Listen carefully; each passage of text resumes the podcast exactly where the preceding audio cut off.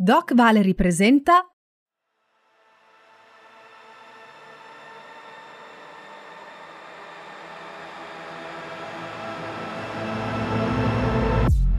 Conosciuto principalmente per il suo ruolo di batterista nel gruppo rock post-grunge Foo Fighters, Taylor Hawkins è stato un cantautore e voce di tantissimi progetti musicali. Nasce a Dallas il 17 febbraio 1972, crescendo tra il surf e la sabbia di Laguna Beach in California, dove inizia a confrontarsi con il mondo delle percussioni, lasciandosi ispirare dal sound e dallo stile di Stuart Copeland dei Police, Roger Taylor dei Queen, ma soprattutto da Phil Collins dei Genesis.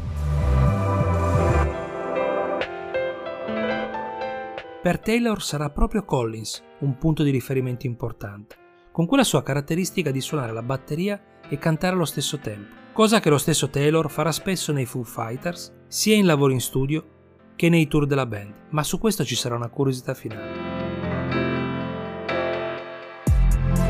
Torniamo all'inizio della sua carriera. Per breve tempo Taylor affina le sue abilità con il gruppo sperimentale Sylvia, prima di arruolarsi nella band itinerante dell'artista canadese Alanis Morissette, con cui intraprende i tour a Jagged Little Pill e Can't Not, oltre che apparire nei video All I Really Want e You Lore. Ma l'anno della svolta sarà per lui il 1997, quando i Foo Fighters, durante la registrazione del loro secondo album, si ritrovano improvvisamente senza il batterista William Goldsmith per divergenze insanabili con altri componenti della band. Taylor, a 25 anni, coglie al volo l'opportunità di unirsi al progetto musicale di Dave Grohl, frontman della band ed ex batterista dei Nirvana, con cui stringe subito un rapporto profondo, fraterno e indissolubile. Nonostante fosse ancora in tour, con Alanis Morissette decide di offrirsi volontario per entrare nella band. La motivazione sarà di voler essere il batterista di una rock band piuttosto che di una solista. Qui dimostra subito tutto il suo talento, non solo la batteria, ma anche come vocalist, chitarrista e tastierista. Tutto sembra procedere per il meglio nella vita di Taylor, fino a quel maledetto agosto 2001, quando viene trovato in overdose da eroina che lo lascerà in coma per ben due settimane. Grohl rimarrà sempre accanto al suo letto d'ospedale, arrivando persino a dedicargli un brano, On Demand, pubblicato nell'album In Your Honor. Successivamente Taylor dichiarerà che la sua non era una vera dipendenza, ma solo una continua partecipazione a feste sempre più pesanti al limite della morte. Ma cosa rese Taylor tanto debole? Il vero problema è quella costante sensazione di cantautore frustrato. Nonostante il successo con la band, non sente totalmente suo quel ruolo marginale quasi all'ombra di Dave Grohl.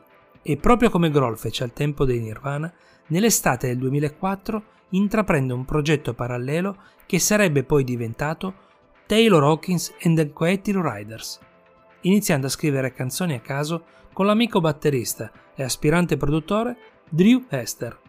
Il conquilino di Hester, di nome Gannon, aggiunge a questi brani alcune parti di chitarra e quello che era iniziato come un gioco improvvisamente si trasforma in un album. Alla band si aggiunge Chris Cheney, che in un solo giorno aggiunge le sue parti di basso. L'album viene registrato in sole tre settimane, ma verrà messo da parte temporaneamente per concentrarsi su In Your Honor, il nuovo lavoro dei Foo Fighters lanciato nella prima metà del 2005. Solo nel 2006 il progetto parallelo vede finalmente la luce con influenze rock classiche dei Police e prog rock ispirate ai Queen. A questo album ne seguirà un secondo, Red Light Fever del 2010. Tra alti e bassi la carriera di Taylor continua insieme ai Foo Fighters, lasciandogli comunque spazio per sperimentare nuovi progetti musicali, tra cui quello del 2014 in cui crea la band metallica Birds of Satan e tornando a Coetic Riders nel 2019 con l'album Get the Money. Taylor però dimostra ancora una volta tutto il suo estro, cimentandosi anche come attore nel ruolo di Iggy Pop e continuando collaborazioni con artisti diversi, tra cui anche il mitico Elton John.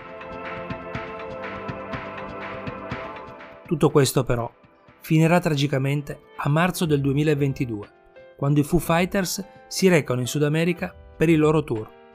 Qui partecipano al Palusa Festival in Argentina, dove però si esibiranno per l'ultima volta tutti insieme sul palco. La notte del 25 marzo viene ritrovato morto nella sua camera d'albergo a Bogotà, città dove si sarebbero dovuti esibire quella sera stessa. I Foo Fighters, come li abbiamo conosciuti per 25 anni, non esistono più. Come ti avevo promesso, ecco alcune curiosità sulla sua vita. Nella sua ultima apparizione con la band, Taylor, sostituito da Dave alla batteria, sale sul palco per cantare la cover dei Queen Somebody to Love. Di questa esibizione esistono tantissimi video disponibili su YouTube. Infine, il palco su cui si sarebbero dovuti esibire in quel maledetto giorno è stato utilizzato per una veglia funebre da parte dei suoi innumerevoli fan. A soli 50 anni, la stella di Taylor Hawkins si spegne per sempre, lasciando una moglie e tre figli.